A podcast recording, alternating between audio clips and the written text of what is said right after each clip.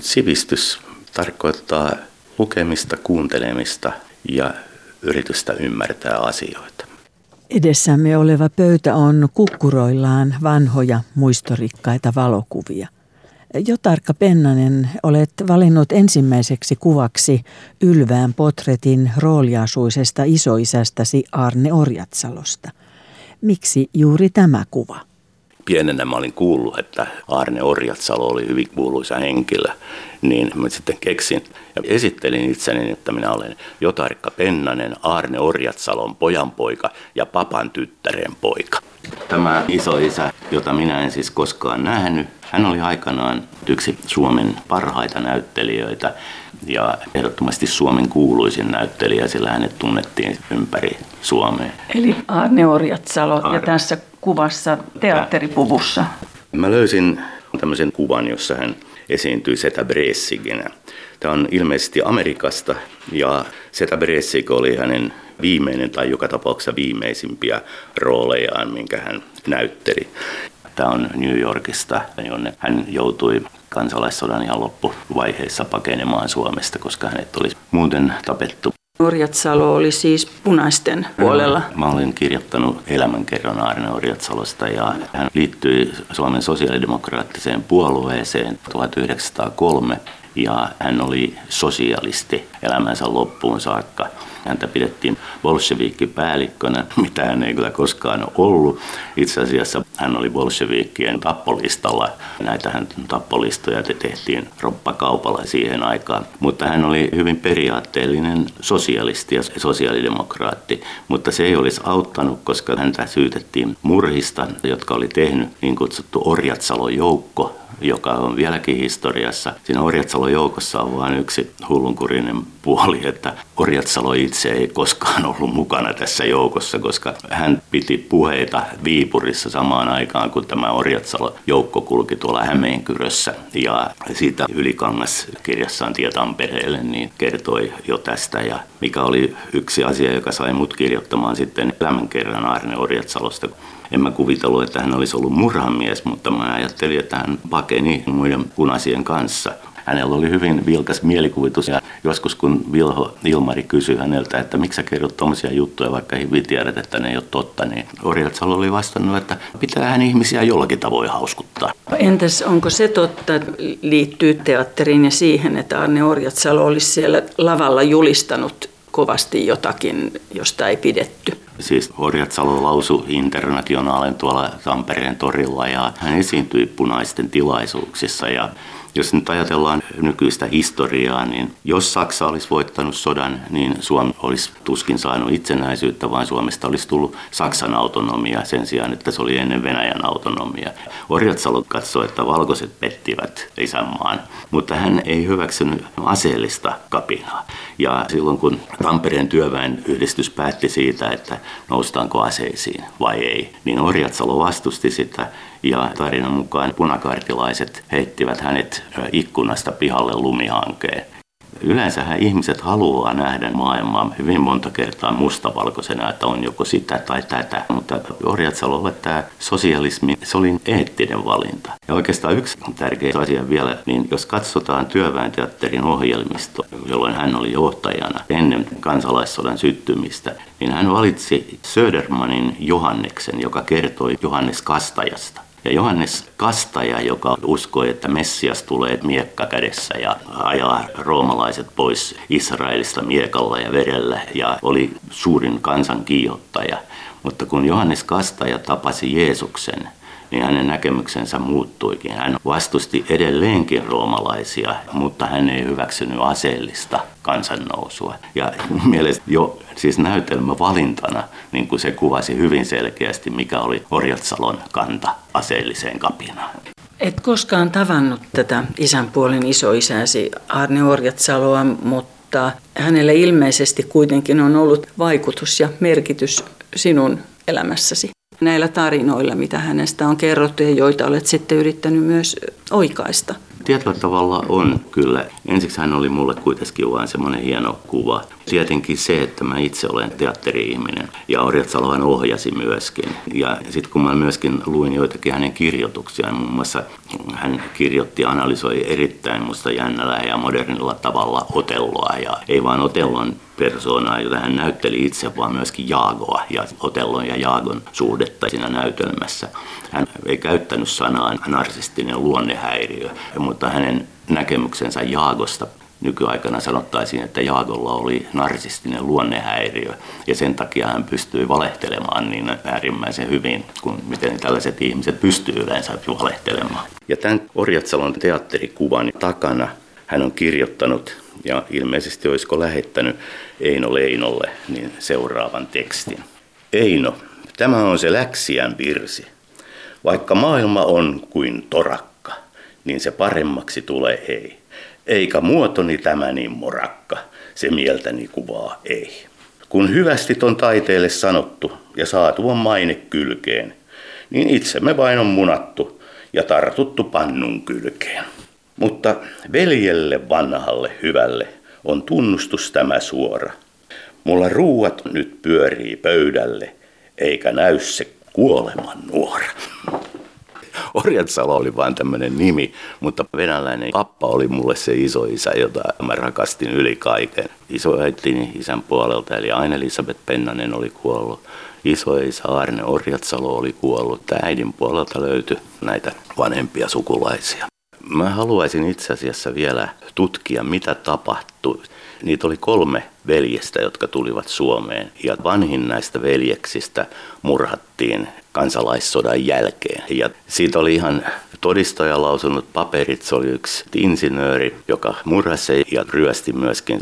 Hänen ainoa rikoksensa siis oli se, että hän oli venäläinen. Hän ei osallistunut millään tavoin kansalaissotaan, mutta koska hän oli venäläinen, se kuvasti sitä aikaa, niin hänet murhattiin. Ja murhahan ei koskaan rikoksena vanhene. Ja joskus olen miettinyt, että pitäisikö käynnistää vielä oikeudenkäyntiä ja vaatia hyvitystä tälle ihmiselle, mutta toisaalta kaikki nämä on jo kuolleet. Että tämä on vain tämmöinen surullinen muisto, mutta sen sijaan tämä hänen veljensä Aake, mun pappani, niin hän oli todella valoisa, ihana ihminen nämä kolme veljestä, miksi he tulivat? Ne käveli Venäjältä silloin, kun Suomi kuului Venäjään, ennen vallankumousta. Siis suuriruhtinaskunnan aikaa. Täällä oli paljon venäläisiä kauppiaita ja samoin kuin suomalaisia kauppiaita oli Pietarissa siis. Että tämä raja tuli vasta sitten bolshevikkivallankumouksen jälkeen, kun Neuvostoliitto syntyi. Katselemme nyt toista valitsemaasi valokuvaa, jossa iäkäs pappasi pitää kädestä kahta pientä lasta. Kuva on mustavalkoinen, mutta tunnelmaltaan valoisa. Mä yritin just katsoa, että onko tässä kuvassa nämä lapset Serkkuni, Ale ja Hanno vai onko siinä minä toinen, mutta en osaa ihan tarkkaan sanoa. Hirsinen mökki taustalla ja onko tuolla lehmäkin? On varmaan. Tämä on Urjalasta, josta sitten taas mun isoäitini suku on kotoisin. Osaatko päivittää tätä kuvaa? Tässä on kesä, mutta se vuosiluku noin suunnilleen. Jos mä ajattelisin niin näiden lasten ikää, niin tämä olisi ihan 40-luvun loppua. Pappa oli siis sillä tavalla suomalaistunut. Hänen oman nimensä oli, siis virallinen oli Rasmahin. Ja sitten sotaväessä hän oli saanut nimen Veselov, joka tarkoitti iloista. Ja sitten hän otti suomenkielisen nimen Vuorenheimo.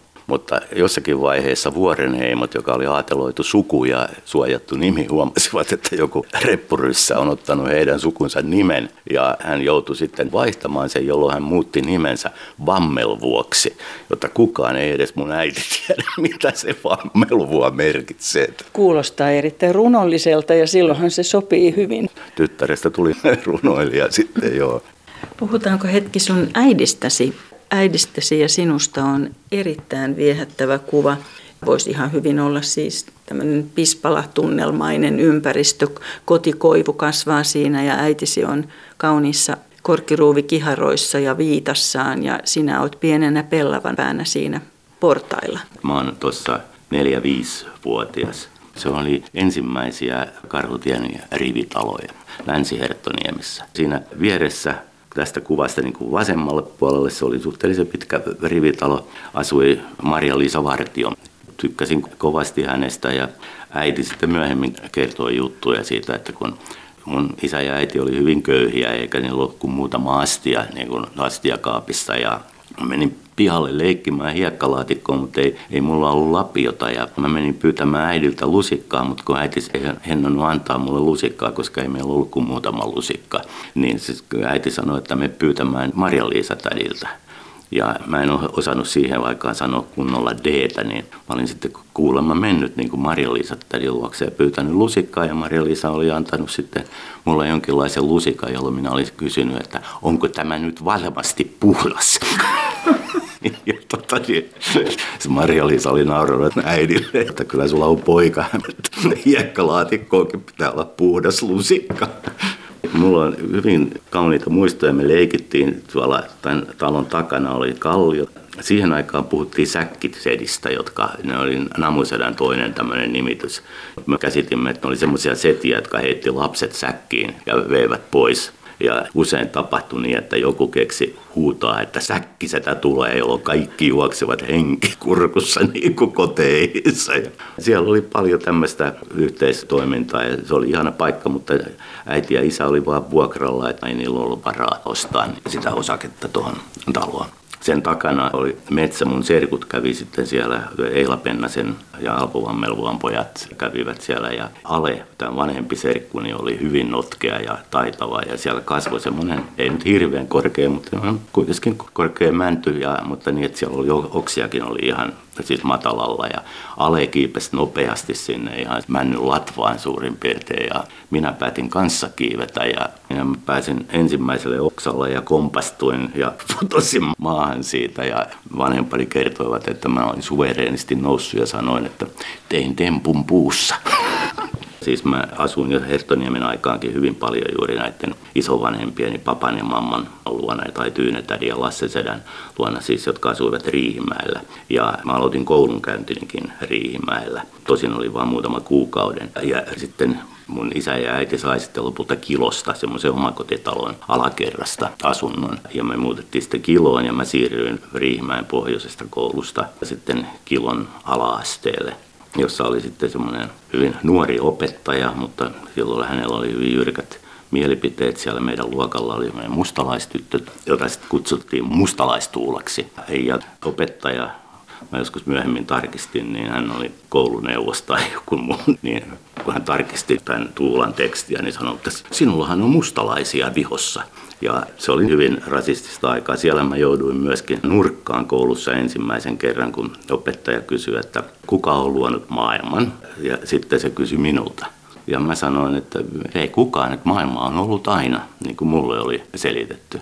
Ja sitten opettaja niin kuin naurahti vähän ylimielisesti ja kysyi sitten muilta, että no sanokaapa nyt, kun jo tarkkaan ei tiedä, että kuka on luonut maailman. Ja no sitten kaikki viittasivat, että Jumala on luonut maailman. Niin ja opettaja sanoi siis sen että perusteluna, että kyllähän kaikki lapset ymmärtää, että ei mikään ole voinut olla aina. Sen takia Jumala on luonut maailman.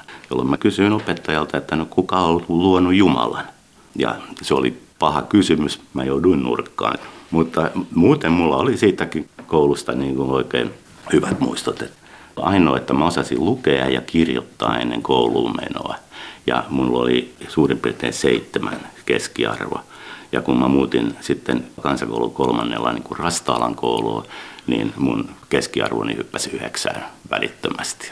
Että ehkä se kertoo jotakin opettajan puolueellisuudesta, että kommunistien lapsi ei, ei voi osata mitään. Mutta äitisi runoilija ja Vammelvuo ja isäsi toimittaja, kirjailija Jarno Pennanen, niin hekö ohjasivat sinua kirjojen pariin?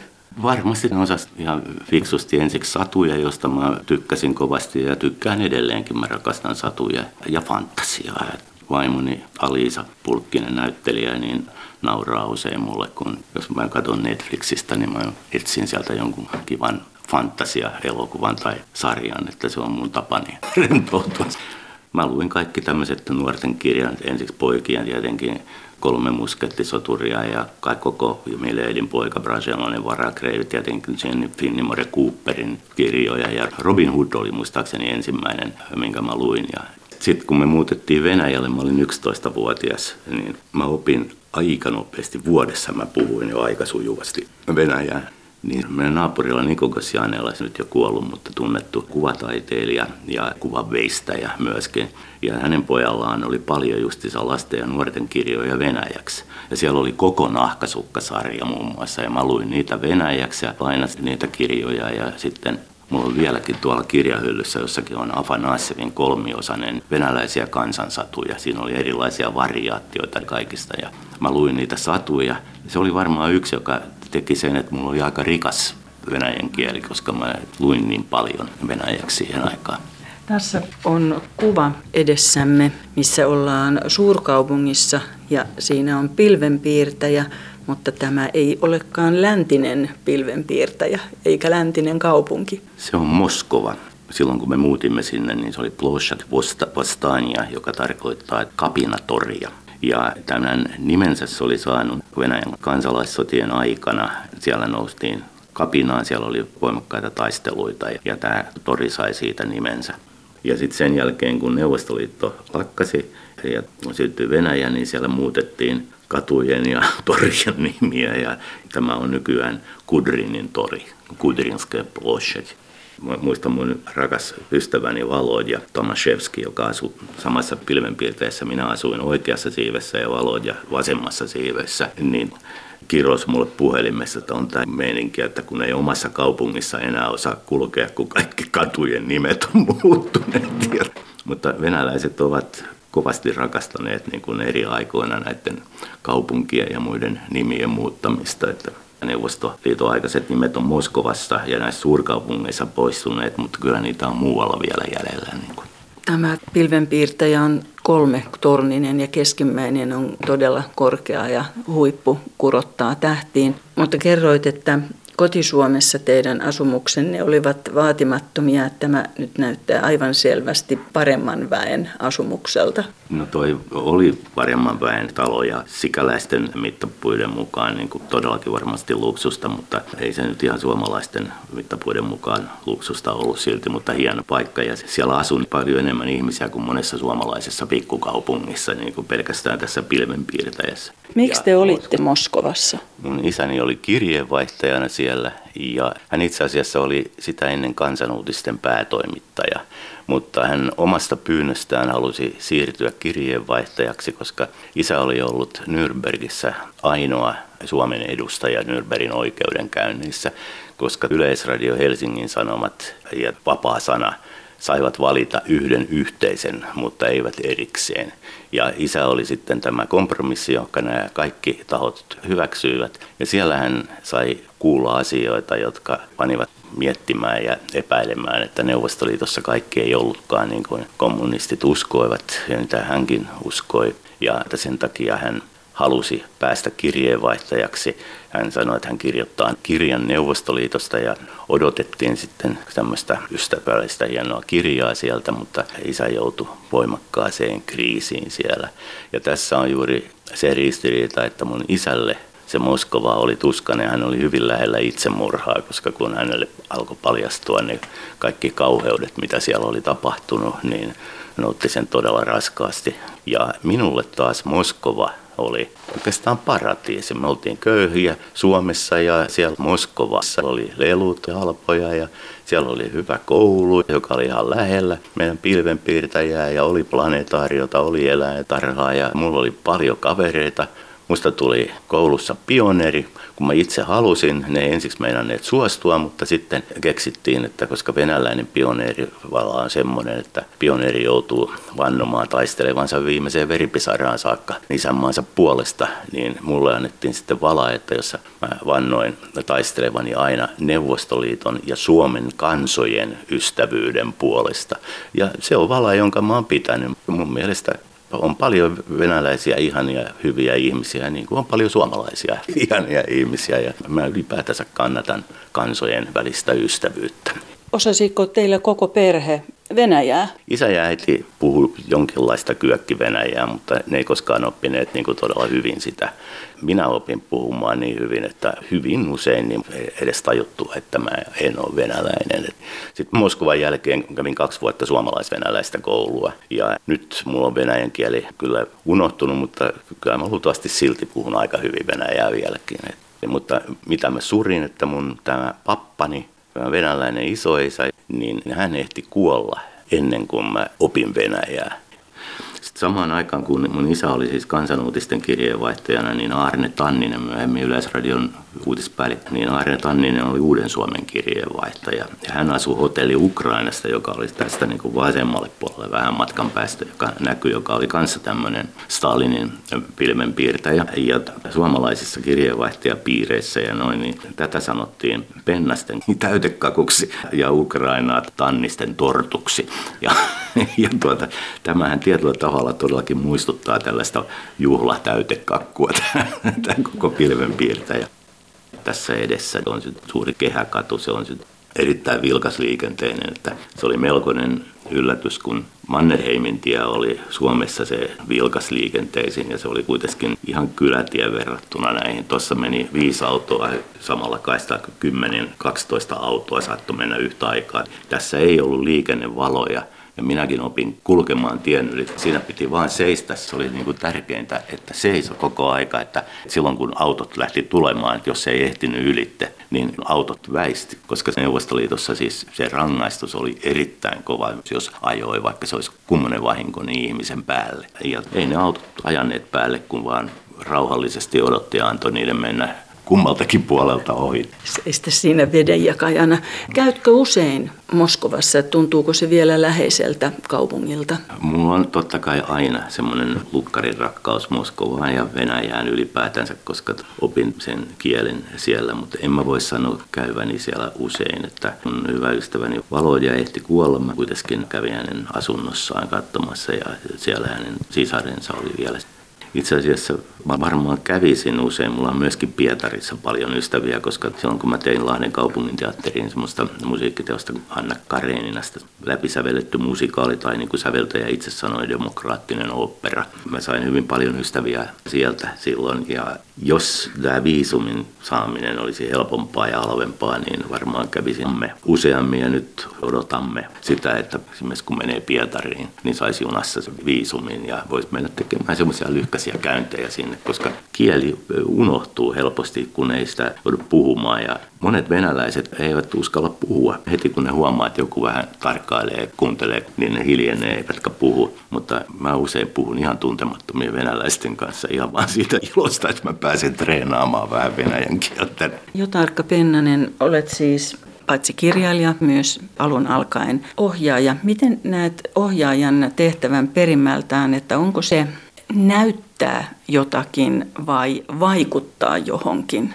Minun kohdallani, ja mä uskon, että tämä aika pitkälle niin kun liittyy koko mun sukupolveni teatterikäsityksiin, niin teatteri oli keino nimenomaan vaikuttaa yhteiskunnassa. Ja, ja tietenkin tämä vaikuttamisen voi käsittää hyvinkin monella tavalla. Se voi olla hyvin militanttiakin tämmöistä niin kuin agitaattia ja agitteatteria, mutta se voi olla myöskin syvempää teatteria, mutta se, että siellä teatterissa siis oli yhteiskunnallinen sanoma, varsinkin siis niin kuin Brecht toi. Mä kuulin jo vanhemmiltani Brechtistä, koska äitini oli tavannut Brechtin samoin kuin isäni, mutta varsinaisesti siis suomalaiseen teatteriin ja, ja nuoriin teatteri-ihmisiin, niin Ralf Longbakka oli se henkilö, joka toi voimakkaimmin Brechtin esille ja myöskin sitten Max Rand ja Kaisa Korhonen. Mutta mulle siis tämä vaikuttaminen on siinä mielessä niin kuin hyvin sukua tälle, mitä mä oon tästä Orjatsalosta lukenut että mä näen, että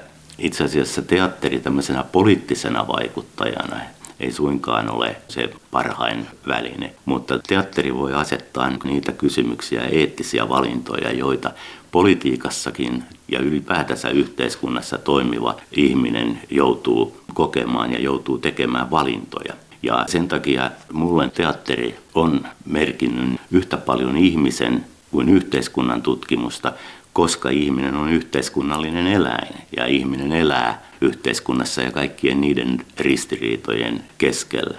Mutta se on myöskin sitten vaikuttanut mun henkilökohtaisiin käsityksiin, että mä en ole koskaan sotkenut politiikkaa ja esimerkiksi ystävyyttä keskenään. Ja sen takia musta enemmänkin kysymys on siitä, että kuinka tärkeänä me näemme tämmöisen syvemmän taiteen ja sen vaikutuksen, että nuorena teatterijohtajana Jyväskylässä, niin mä luin kaikkien puolueiden kulttuuriohjelmat läpi. Ja mä sanoin yhdessä johtokunnan kokouksessa, jossa oli taas tiukka kiista jostakin valinnasta, koska koko aika oli niin kuin poliittisia valintoja, niin mä sanoin, että mä hyväksyn jokaisen puolueen kulttuuriohjelman, että musta niissä ei ole mitään ristiriitoja, mutta se vaan oli se aika semmoinen, että kun Keijo Siekkinen kirjoitti näytelmän, niin mun piti pyytää lausunto siitä, että se näytelmä oli hyvä näytelmä, koska epäiltiin, että mä yritän ujuttaa jotakin kommunistista näytelmää teatteriin.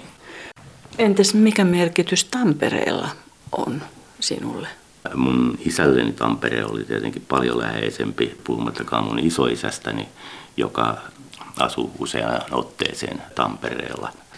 Tampereessa mulla on monta kertaa ajatellut, että mä en ole ainoatakaan koko sen 20 vuoden aikana, kun mä oon täällä asunut, niin saanut ainoatakaan apurahaa niin kuin Tampereelta. Samaan aikaan mä oon saanut edelleenkin apurahoja valtakunnallisista rahastoista. Musta tuntuu, että Tampere on semmoinen kaupunki, että siinä on ehkä pikkukaupunkia se, että se on aika voimakkaasti sulkeutunut. Ja mua ei mielletä tamperelaiseksi.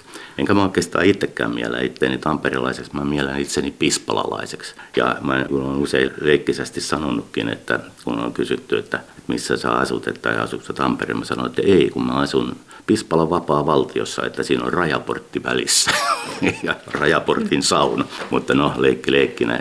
Kyllä Tampere on siis minusta kaunis kaupunki ja täällä on hyviä palveluita ja että en mä missään nimessä halua haukkua Tamperetta. Että, että mä olen vain vähän ihmetellyt sitä, että mun on näissä apurahapiireissä suhtauduttu niin negatiivisesti. Mutta täällä me toistaiseksi asutaan niin nyt tässä omakotitalossa, mutta tämä on tietenkin kahdelle ihmiselle aika iso paikka. Ja me vain kauhealla mietitään, että mihin näitä tavaroita saa ja kirjoja, jotka olivat niin rakkaita isälle ja äidille, jotka ovat rakkaita mulle mutta kellään ei ole tilaa enää näihin kirjastoihin ja yhä enemmän nuoret siirtyy suoraan sähköisiin kirjoihin ja minäkin luen, että vaikka mä tykkään siis oikeasta kirjasta, niin mä enää uskalla tähän kirjamereen paljon ostaa niin kuin muuta kuin sähköisiä kirjoja. Mutta olet varmasti kuitenkin kiitollinen siitä, että minkälaisissa kulttuurelleissa velleissä sinua on keitelty, koska kun kuuntelee tarinoitasi, niin siellä vilahtaa todellakin Suomen kulttuurihistorian kannalta tärkeitä, kiinnostavia, tunnettuja henkilöitä. Ymmärsitkö jo lapsesta asti, että sä oot siinäkin mielessä ehkä erikoisasemassa?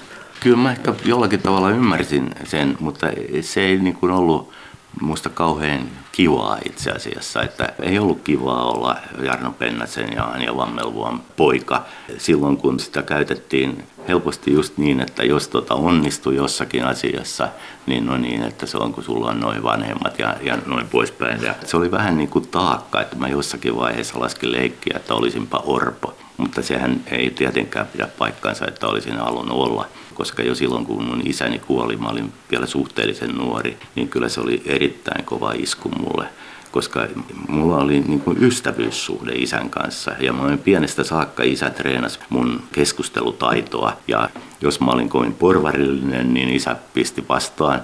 Taas siinä jossakin vaiheessa musta mä olin niin kuin hyvin kommunististen mielipiteiden kannalla, niin isä pani taas vastaan niin kuin toisella tavalla, että se pakotti koko aika mua perustelemaan käsityksiään ja että se oli mulle suuri suru ja tappio, että isä lähti niin nopeasti.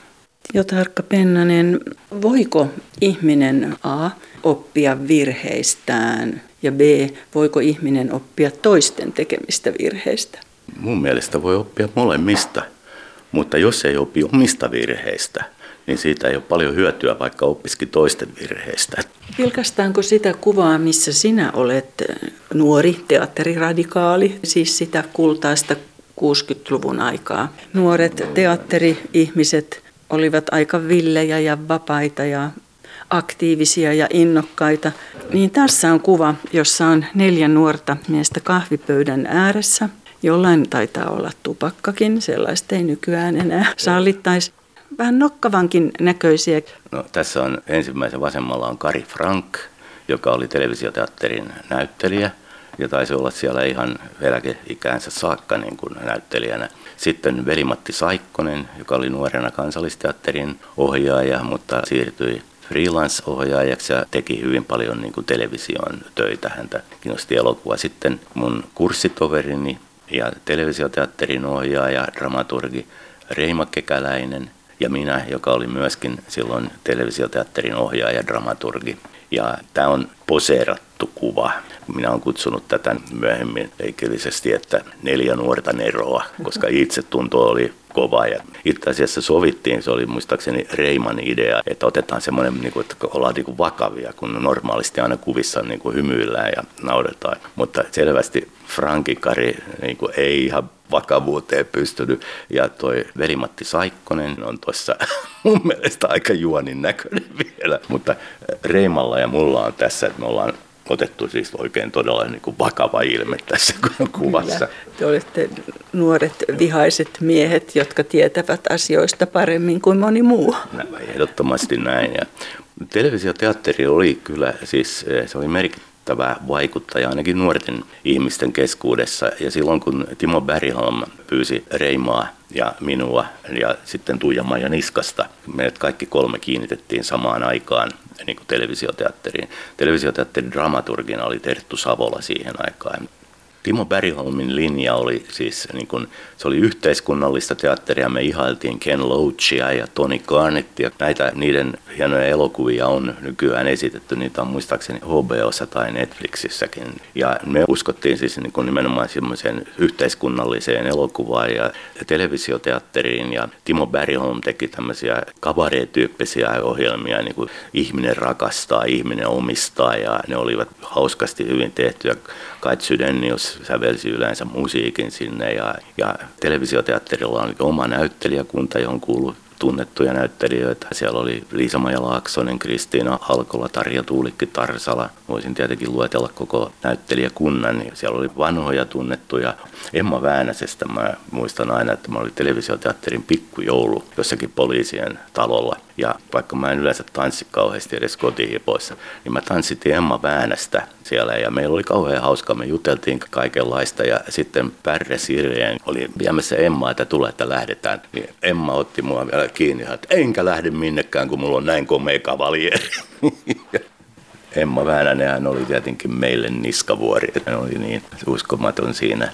Se oli hienoa aikaa, me saatiin hyvin vapaasti valita työmme Ainoa, mikä oli hullunkurisinta, että eihän meillä ollut mitään todellista kunnon koulutusta tälle alalle. Mä assisteerasin Timo Bergholmia parikin kertaa ja Kalle Holmbergia kerran. Et sitä kautta mä opin jotakin niin kuin elokuvan tekemisestä ja video, mutta me saatiin koko Suomen kansan edessä harjoitella omilla töillämme. Velimatti Saikkonen oli ehkä kauemmin tehnyt Reima Kekäläinen sen Sulvein laulu voitti Prahassa niin kuin huomattavan palkinnon ja mä sain kanssa Sauri Mattila 1935 elokuvasta, niin sain valtion palkinnon. Kari Frank paitsi että näytteli, hän oli muun muassa mun ohjaamassani Hamletissa. Hannu Kahakorpi näytteli Hamletia, mä tein sen vähän päälle kaksikymppisenä, niin Kari Frank näytteli kuningasta. Ja se idea oli, itse asiassa äitini piti Kari Frankia niin aivan ihanana näyttelijänä. Ja sitten mäkin tajusin, että, että sehän tekeekin jännän, että kun mä ensin ajattelin, että se oli liian nuori kuninkaaksi, että se on saman ikäinen kuin Hamlet, jolloin se valtataistelukuvio, joka Hamletissa oli mun mielestä silloin ehkä tärkeimpiä asioita, niin tuli esille ja niin me sitten tehtiin tämä Hamlet, Kahakorpi loi musta hyvin jännän kuvan. Kuvattiin talvella ja silloin oli semmoinen niin keskiaikainen pipo päässä ja me tehtiin sitä studiossa sekä ulkolähetysautolla ja se sai hyvin ristiriitaiset arvostelut. Jukka Kajava, siellä oli joku halventava otsikko, vaikka se sitten kyllä kehui näyttelijöitä jotakin. Ja taas sitten Uudessa Suomessa Katri Weltheimin otsikko oli Hamlet asiantuntijoille ja Jukka Kajava taas Hamlet ja Peyton Place. Kaksi hyvin erilaista näkemystä meidän tästä työstämme, mutta kukaan ei huomannut sitä, että me oltiin kirjoitettu. Lauri Sipari, joka siis suomensi uudestaan tärkeimmät monologit, niin Sipari kirjoitti mun pyynnöstäni semmoisen keskustelun Horatiolle ja Hamletille. Ja koska minua askarrutti kysymys, että miksei Hamlet lähde johtamaan vallankumousta. Ja että me keskusteltiin siitä Siparin kanssa, mikä se voisi olla. Niin sitten tässä tekstissä sitten, kun Horatio yrittää niin patistaa, että sun täytyy nousta tämän kapinan johtoon, niin Hamlet vastaa sille, että mitä siitä tulisi, että sitten minä tulisin johtoon tai joku muu, mutta muuttuisiko mikään loppujen lopuksi. Ja sen takia Hamlet ei lähtenyt tekemään tota vallankumousta. Hamlet mietti koko aika seurauksia. Mutta se samalla myöskin avasi siis tämä Hamlet mulle sen, että mä olen tehnyt sen jälkeen vielä Jyväskylässä Hamletin, jossa Turo Unho, erittäin hieno näyttelijä, näytteli Hamletin roolit Hannele Lauri oli operia silloin ja sitten myöhemmin Minna Aron näytteli hänen roolinsa, kun Hanneli meni Helsinkiin. Mä oon kirjoittanut tavallaan muistelmateoksestani tästä Hamletista paljon, mutta se on ollut mulle eri elämän vaiheissa sellainen näytelmä, joka on saanut mut miettimään ratkaisuja, koska jos ajatellaan Hamletin tarinaa, niin se on murha, jonka Hamlet kostaa. Mutta mielenkiintoistahan on se, että kun hän saa selville tästä murhasta, niin Hamlet ei kostakaan. Ja miksi hän ei kosta? Koska hän pohtii ja avaa koko aika, että kosto, hyvä ja paha ei ole niin yksinkertaisia käsitteitä. Ja silloin kun mä tein tämän Jyväskylän aamuletin, niin oikeastaan sen jälkeen mä erosin kommunistisesta puolueesta. Se ei ollut pelkästään Hamlet, joka siihen vaikutti, vaan mä itse asiassa luin aika paljon intialaista filosofiaa ja sitten Albert Schweitzeria ja tämmöistä. Niin sekin vaikutti muuhun sitten, että mutta Hamlet oli ehkä justiinsa taas se, mä oon aina tehnyt sen tietyissä murrosvaiheissa. Ja kolmannen Hamletin, jossa Heikki Kinnunen näytteli Hamlettia ja Eero Melasniemi kuningasta, niin senkin mä tein murrosvaiheessa. Silloin Neuvostoliitto kaatui ja meidän Hamletissamme niin kuin Leninin patsaita kaadetaan ja kaadettiin uutisvideoissa. Ja silloin mä tiesin, että tässä on taas suuri käänne tapahtumassa ja Hamlet on luultavasti maailman eniten esitetty näytelmän kaikkialla ja myöskin yksi hienoimpia näytelmiä. Se on jäljittelemätön. Mikä voisi olla, tai näetkö, että jo on teatterin ja muun kulttuurin merkitys nykymaailmassa? Kuinka paljon kulttuuri voi kompensoida vai voiko ollenkaan, vai onko se vain ihmisen hetkittäistä tyynnyttämistä, tämmöinen kulttuurin pariin vetäytyminen? Minun mielestäni kulttuurilla on erittäin suuri vaikutusmahdollisuus.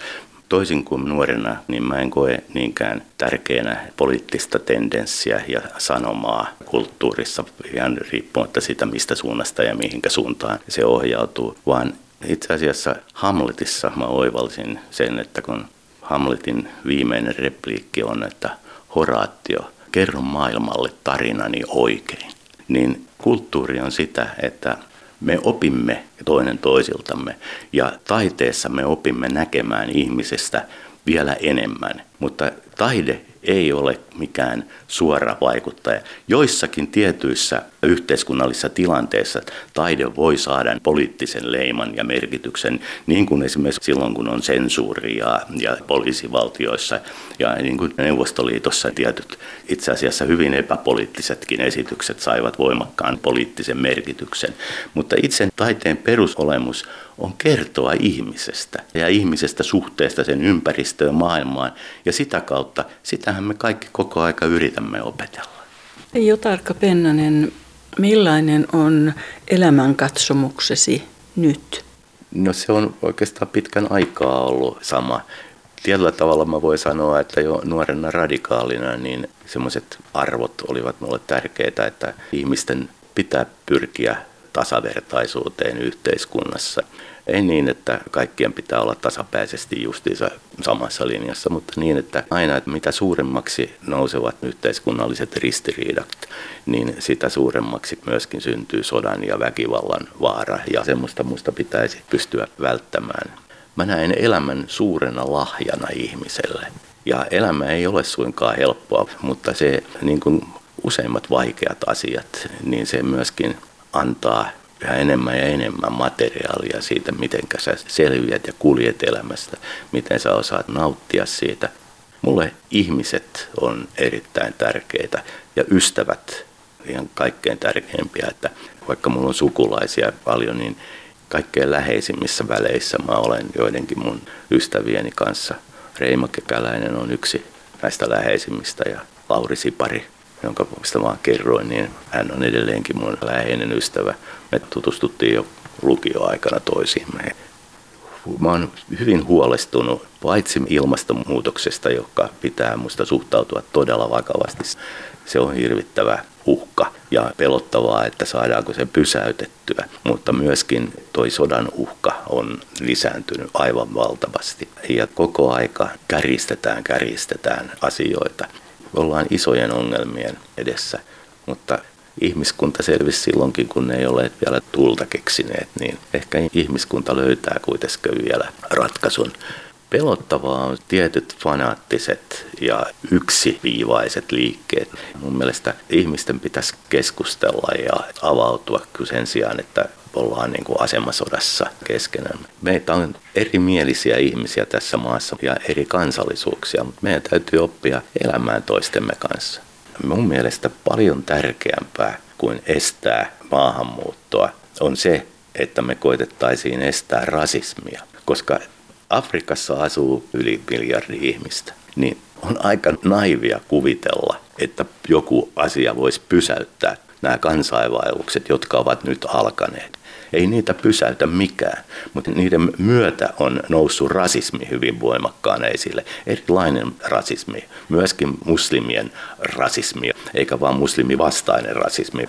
Ja sen takia mun mielestä tärkein asia pitäisi olla, että voitaisiin keskustella, koitettaisiin levittää suvaitsevaisuutta ihmisten keskuudessa ja että ihmiset kuuntelisivat toisiaan. Ja sitten konkreettinen ehdotus.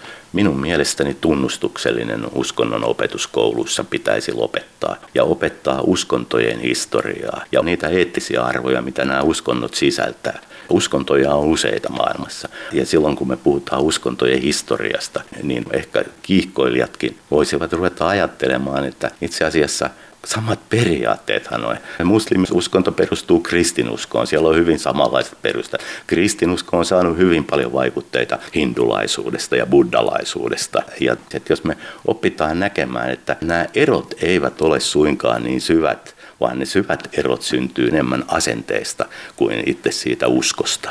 Niin, jo tarkka Pennanen, olisiko kuudes kuva, jota ei ole vielä otettu, tämän kaltainen, mitä tässä edellä kuvasit, että kaikki kansat veljet keskenään. Kyllä se on musta se kuva, jonka mä toivoisin, että tämä veljeys lisääntyisi, että kyllähän sitä on laulettu internationaaleja ja se on ihan hyvä laulu, kun ajattelee niiden sanojen merkitystä.